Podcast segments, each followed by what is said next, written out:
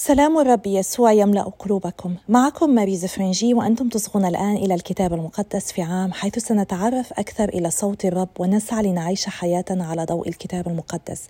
لقد سمعت في أحد البودكاست ل Father مايكل شميت يشجع العالم أن يتسجلوا في البودكاست لأنه كلما تسجل عدد كبير وأصغى إلى البودكاست من الآب مثل ال Apple Podcast أو ال Google Podcast وغيرها تصبح هذه التسجيلات معروفة أكثر إلى العالم. لذلك أنا أشجعكم إذا كنتم تصغون إليها عبر الآب أن تتسجلوا سبسكرايب لا تسألوني كيف ليس لدي أي فكرة. لقد سمعته يقول ذلك وقد فكرت ربما هذه قد تكون طريقة جيدة لكي ننشر هذه التسجيلات لكي ننشر الكتاب المقدس في عام بطريقة سهلة. أنا أعي أن البعض منكم يصغوا إليها من خلال الواتساب ولكن إذا كنتم قادرون أن تتسجلوا وتصغوا إليها أيضا من خلال الآب هذا سيساعدنا لنشرها أكثر. شكرا لتشجيعكم وشكرا لمتابعتكم ولصلواتكم. لقد وصلنا اليوم إلى اليوم الرابع وخمسون وسنستمر في مسيرتنا في تجوالنا في البرية وسنقرأ اليوم الفصل الثالث من سفر العدد والفصل الثالث من تثنية الاشتراع وسنصلي المزمور السابع والثمانون. عدد الفصل الثالث سبط بني لاوي الكهنة. وهذه سلالة هارون وموسى يوم كلم الرب موسى في جبل سيناء. هذه أسماء بني هارون ناداب وهو البكر ثم أبيهو وأليعازر وإثمار. تلك أسماء بني هارون الكهنة الممسوحين الذين كرسوا ليكونوا كهنة. ومات ناداب وأبيهو أمام الرب حين قربا نارا غير مشروعة أمام الرب في برية سيناء ولم يكن لهم لهما بنون. وكان أليعازر وإثمار كاهنين بحضرة هارون أبيهما اللاويون ووظائفهم. فكلم الرب موسى قائلا قدم سبط لاوي فأقمهم أمام هارون الكاهن فيختموه وينوبون عنه وعن الجماعة أمام خيمة الموعد ويقومون بخدمة المسكن ويحافظون على جميع أمتعة خيمة الموعد وينوبون عن بني إسرائيل بالقيام بخدمة المسكن. وسلم اللاويين إلى هارون وبنيه إنهم موهوبون له هبة من بين بني إسرائيل. وأقم هارون وبنيه ليحافظوا على كهنوتهم وأي غيرهم تقدم فليقتل. اختيار اللاويين. وكلم الرب موسى قائلا إني قد أخذت اللاويين من بني إسرائيل بدل كل بكر فاتح رحم من بني إسرائيل فيكون اللاويون لي لأن كل بكر هو لي لأنه يوم ضربت كل بكر في أرض مصر قدست لي كل بكر في إسرائيل من البشر والبهائم إنهم لي أنا الرب. إحصاء اللاويين. وكلم الرب موسى في برية سيناء قائلا أحصي بني لاوي بحسب بيوت آبائهم وعشائرهم كل ذكر من ابن شهر فصاعدا تحصيهم. فأحصاهم موسى بحسب قول الرب كما أمر. هؤلاء هم بنو لاوي بأسمائهم جرشون وقهات ومراري وهذان هما إسماء ابني جرشون بحسب عشائرهما لبني وشمعي. وبنو قهات بحسب عشائرهم عمرام ويصهار وحبرون وعزيئيل. وابنا مراريا بحسب عشائرهما محلي وموشي. تلك هي عشائر اللاويين بحسب بيوت آبائهم. لجرشون عشيرة لبني وعشيرة شمعي هاتا هما عشيرتا الجرشونيين والمحصون منهما بعد كل ذكر من ابن شهر فصاعدا سبعة آلاف وخمسمائة. وعشيرتا جرشون تخيمان وراء المسكن جهة الغرب وزعيم بيت أبي الجرشونيين اليساف بنو لائل وما بنو جرشون مسؤولون عنه في خيمة الموعد هو مسكن الخيمة وغطاؤها وستار باب خيمة الموعد والستائر الفناء وستارة باب الفناء الذي حول المسكن وحول المذبح والحبال لخدمته كلها. ولقهات عشيرة العمراميين وعشيرة اليصهاريين وعشيرة الحبرونيين وعشيرة العزيئليين تلك هي عشائر القهاطيين فكانوا بعد كل ذكر من ابن شهر فصاعدا ثمانية آلاف وثلاثمائة مسؤولين عن القدس وعشائر بني قهات يخيمون إلى جانب المسكن جهة الجنوب. وزعيم بيت أبي عشائر القهاتيين أليصفان بنو عزيئيل وما هم مسؤولون عنه هو التابوت والمائدة والمنارة والمذابح وأمتعة القدس التي يخدمون بها والحجاب وجميع لوازمه. وجميع رؤساء اللاويين أليعازر بن هارون الكاهن وهو مشرف على المسؤولين عن القدس. ولمراريا عشيرة المحلويين وعشيرة الموشويين هاتان هما عشيرتا مراريا. والمحصون منهما بعد كل ذكر من ابن شهر فصاعدا ستة آلاف ومئتان. وزعيم بيت أبي عشائر مراري سوريئيل بنو أبي حائيل وهم يخيمون إلى جانب المسكن جهة الشمال.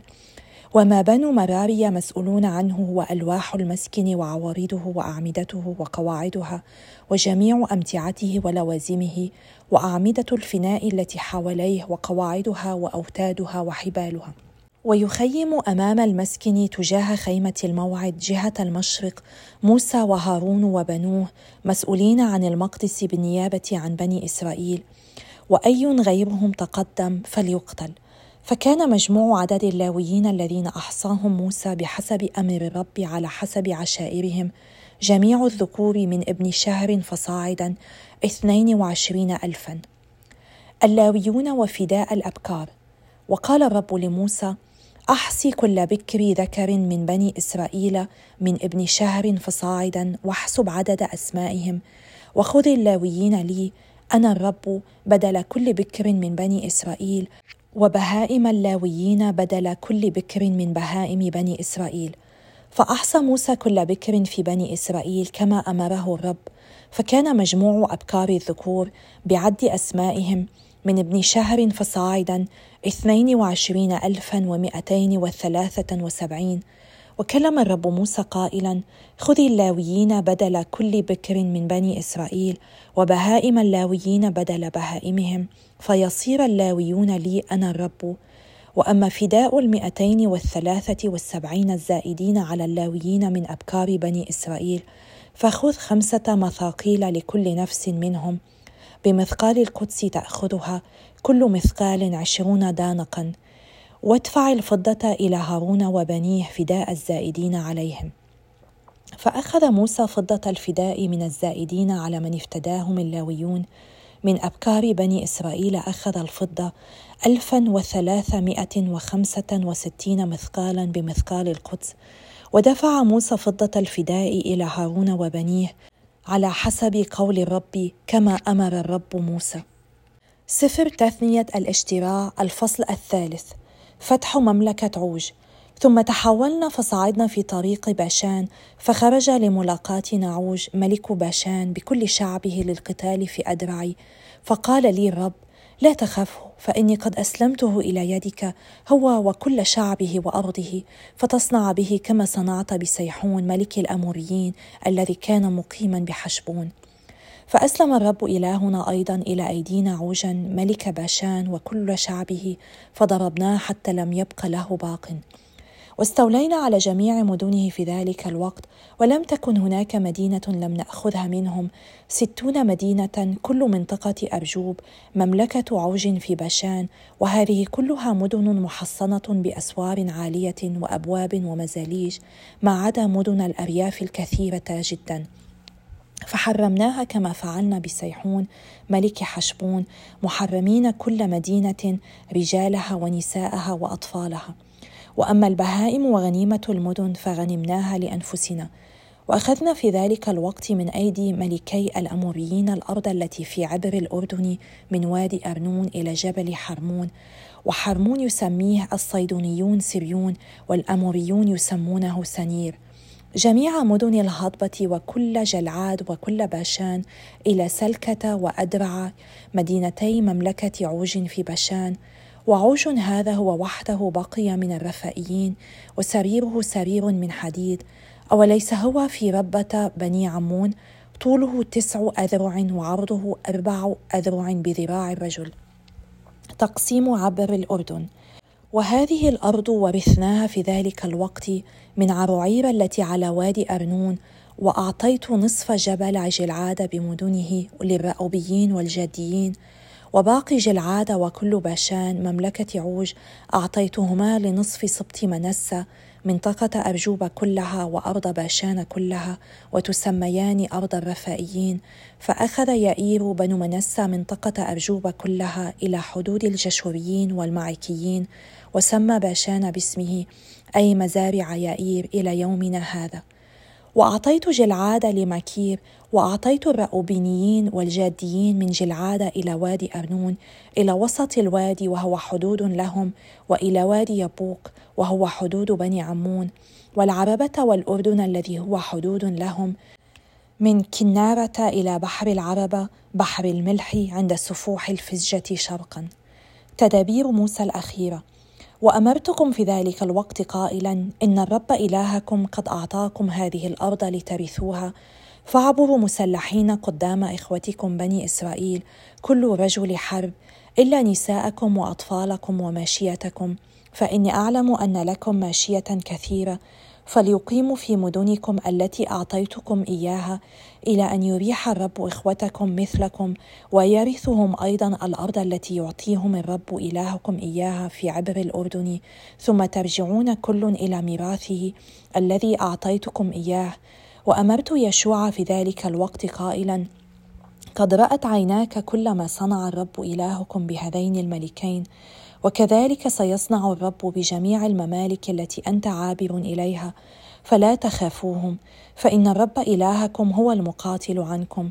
وتضرعت إلى الرب في ذلك الوقت قائلا أيها الرب الإله قد ابتدأت أن تري عبدك عظمتك ويدك القويه فمن هو الإله في السماء والأرض الذي يصنع مثل أعمالك وجبروتك؟ دعني أعبر فأرى الأرض الطيبة التي في عبر الأردن وأرى هذا الجبل الطيب ولبنان. ولكن غضب الرب علي بسببكم ولم يسمع لي بل قال لي الرب كفاك لا تزد في الكلام معي في هذا الأمر. لكن اصعد إلى قمة الفزجه وارفع عينيك غربا وشمالا وجنوبا وشرقا. وانظر بعينيك لأنك لن تعبر هذا الأردن. ومر يشوع وشدده وقوه فإنه هو يعبر أمام هذا الشعب ويورثه الأرض التي تراها. ثم أقمنا في الوادي تجاه بيت فغور. المزمور الثابع والثمانون لبني قرح مزمور نشيد. على الجبال المقدسة أساسها الرب يؤثر أبواب صهيون على جميع مساكن يعقوب. لقد قيلت الأمجاد فيك يا مدينة الله أذكر رهب وبابل لمعارفي هو ذا فلسطين وسور معكوش فيها ولد فلان. أما صهيون فيقال فيها كل إنسان ولد فيها والعلي هو الذي ثبتها. الرب يدون في سجل الشعوب أن فلانا ولد فيها فيقول المرنمون والراقصون فيك جميع ينابعي نسبحك نمجدك نشكرك أيها الآب السماوي. إنك في عمق الظلمة تبقى أمينا. أعطنا يا رب أن نجدد ثقتنا بك. نعم نحن نقدر أن نثق بك وأنت جدير بهذه الثقة. كما جعلت يا رب سبط لاوي يقود الطريق في ترحال بني إسرائيل أنت اجعل روحك القدوس يقودنا في كل لحظة من حياتنا حتى ننمو بالقداسة ونقترب منك أكثر يا رب. باسم الآب والابن والروح القدس إله واحد آمين. نتذكر من قراءاتنا السابقة أنه قد تم فصل سبط لاوي عن الأسباط الأخرى عندما ثار اللاويون ضد الإسرائيليين الذين عبدوا العجل الذهبي وهم قد رسموا ليخدموا وقد كانوا مكرسين لله. ولكن علينا أن نفهم فكرة مهمة جدا. رغم أنه يجب أن يكون جميع الكهنة من اللاويين لكن هذا لا يعني أن كل اللاويين كانوا كهنة. في حين تم تخصيص سبط لاوي بأكمله للخدمة في الخيمة ليس كل لاوي كاهنا. اللاويون الذين لم يخدموا ككهنه كانت لهم مهام أخرى في خدمة الهيكل. وهذه نقطة مهمة جدا لأنه في بعض الأحيان قد نظن أنه ليس لدينا دور مهم لنتمه.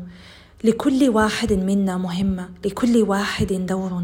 وعلينا أن نتمم هذا الدور بكل أمانة وكل ثبات ومحبة. ليس كل واحد منا مدعو لأن يكون كاهنا أو راهبا أو راهبة أو مكرسا لخدمة الله كليا أو أن يكون زعيما سياسيا ولكن كل واحد منا له دعوته سواء كعلماني أعزب أو كعلماني متزوج. وعلينا أن نعي أن هذه المهمة تؤثر على غيرنا. لذلك يجب أن نطلب من الله النعمة لكي نتمم المهمة التي أوكل بها إلينا. وكما تقول الأم تريزا قد نشعر أنفسنا أن ما نقوم به هو مجرد قطره في محيط لكن المحيط سيكون أقل بسبب هذه النقطة المفقودة. لذلك علينا الا نهمل تتميم واجباتنا ونحن مقتنعون بأنها لن تؤثر لأن ما نفعله هو شيء بسيط مقارنة مع أشخاص آخرين قد يفعلون أمورا عظيمة أكثر. قد لا نكون مدعوون لكي نقوم بأعمال عظيمة ولكن علينا أن نقوم بكل عمل بمحبة كبيرة. هذه دعوتنا هذه رسالتنا وهذه مهمتنا. فلنطلب من الله النعمه لكي نتمم مهمتنا بكل أمانة. سنعود غدا ونتحدث أكثر عن فكرة أن لكل واحد منا مهمة ولكن الآن أريد أن أعلق على نقطتين من سفر العدد. لقد أعطيت قبائل رأوبين وجاد ومنسى أرضا في شرق الأردن أي على الجانب الآخر من نهر الأردن. ولكن الرب أخبر هذه القبائل أن هذه الأرض ستكون لهم بعد أن يساعدوا بقية شعب إسرائيل على الدخول والحصول على أرض الميعاد. هم قد حصلوا على منزل ولكن لا يمكنهم أن يسكنوا فيه إلا بعد أن يتموا هذه المهمة مساعدة بقية الشعب على الدخول إلى أرض الميعاد. قد يبدو ذلك غريبا أو حتى مؤلما لأنه هناك شيئا جميلا ينتظرهم ولكنهم لا يستطيعون أن يتمتعوا به إلا بعد أن يحاربوا ويجاهدوا ويناضلوا وربما يتعذبون كثيرا ليحصلوا على ذلك. وهذا هو واقع حياة كل واحد منا. هناك منزل أبدي ينتظر كل واحد منا حيث لا دموع فرح أبدي سلام دائم. ولكن لا يمكننا أن نصل لهذا المنزل الأبدي إلا بعد أن نجاهد ونتألم ونحمل صليبنا ونتبع الرب يسوع في كل يوم من حياتنا. علينا أن نتذكر دائما أن الله أمين. إن وعد فهو يوفي بوعده. علينا نحن أن نكون أمناء وأن نثبت ونجاهد حتى نصل إلى منزلنا السماوي بعد رحلتنا على هذه الأرض. لعله علينا أن نتعلم من ذلك أن ننظر إلى كل شيء من هذا المنظار. أن كل آلام هذه الأرض وكل أوجاعها وكل أتعابها ومصائبها هي شيء قليل مقارنة مع المجد الأبدي والفرح الدائم الذي ينتظرنا في السماء إذا ثبتنا في عيش مسيحيتنا وانتقلنا إلى هناك بعد هذه الحياة على الأرض. سمعنا اليوم أيضا أن موسى قد روي كيف توسل إلى الرب أن يرى الأرض الواقعة وراء نهر الأردن. ولكن بما أنه ضرب الصخر مرتين كما سنرى لاحقا في سفر العدد عندما لم يطلب منه الله أن يفعل ذلك غضب الرب منه ولم يسمح له بدخول أرض الموعد أرض الميعاد. علينا أن نفهم أن الله لا يزال يحب موسى رغم أن موسى لم يفعل كما طلب منه الله. ونحن نعلم جيدا أن موسى كان امينا جدا وقد نستغرب كيف أن الله قد يعاقبه لأنه عصاه. علينا أن نفهم جيدا أن موسى كان قائدا لإسرائيل. لقد رفع إلى مستوى أعلى وعليه أن يلتزم بمعايير أعلى. وبما أنه دائما هناك عواقب لأفعالنا لم يسمح الله لموسى بأن يدخل أرض الميعاد. علينا أن نتعلم مما حصل أن كل واحد منا في أي مركز قيادة كان سواء كنا أهل كنا آباء أمهات معلمون آه، رجال دين زعماء سياسيين مدراء. أي موقع نحمل فيه مسؤولية الآخرين؟ أي موقع اعطي لنا فيه الكثير؟ علينا أن نلتزم بمعايير أعلى. لأنه كما يقول لنا الإنجيلي لوقا من أعطي كثيرا يطلب منه الكثير ومن أودع كثيرا يطالب بأكثر منه. لذلك كان هناك عقاب لما فعله موسى. إن الله لا يزال يحب موسى ولكن الله رغم أنه يحب موسى استجاب لطلبي بطريقة مختلفة. سمح لموسى أن يذهب إلى قمة جبل فسجة ليرى أرض الميعاد ولكنه لم يسمح له أن يدخلها. علينا أن نعي جيدا أن الله يستجيب دائما صلواتنا ولكنه قد يستجيب بالنعم أو بالنفي أو ليس الآن. وبرفضه الاستجابة لصلواتنا بالطريقة التي نريدها يكون الله دائما امينا ومحبا. هو لا يزال يحب موسى كما يحب كل واحد منا ويعرف ما هو الأفضل لنا. حتى عندما نشك في ذلك حتى عندما نتساءل لماذا يسمح بهذه الأمور أن تحصل في حياتنا علينا أن نتذكر دائما أنه يحبنا ويعرف ما هو الأفضل لنا. وأدعوكم اليوم للتأمل في كيف أن الله يمكن أن يرد على صلواتنا بالنفي. تذكر وقت في حياتك أجاب الله على صلاتك بالنفي واطلب منه أن يوضح لك كيف أنه كان يعمل في هذا الموقف كيف أنه كان يعمل لخيرك ويفعل ما هو الأفضل لأجلك من خلال عدم تحقيق رغبتك. علينا أن نتذكر أنه هو الله ونحن لسنا الله. وعلينا أن نجدد ثقتنا به في كل لحظة. أشكر إصغاءكم وصلواتكم وتشجيعكم ولنستمر بالصلاة من أجل بعضنا البعض. وإلى اللقاء غدا إن شاء الله اليوم الخامس وخمسون.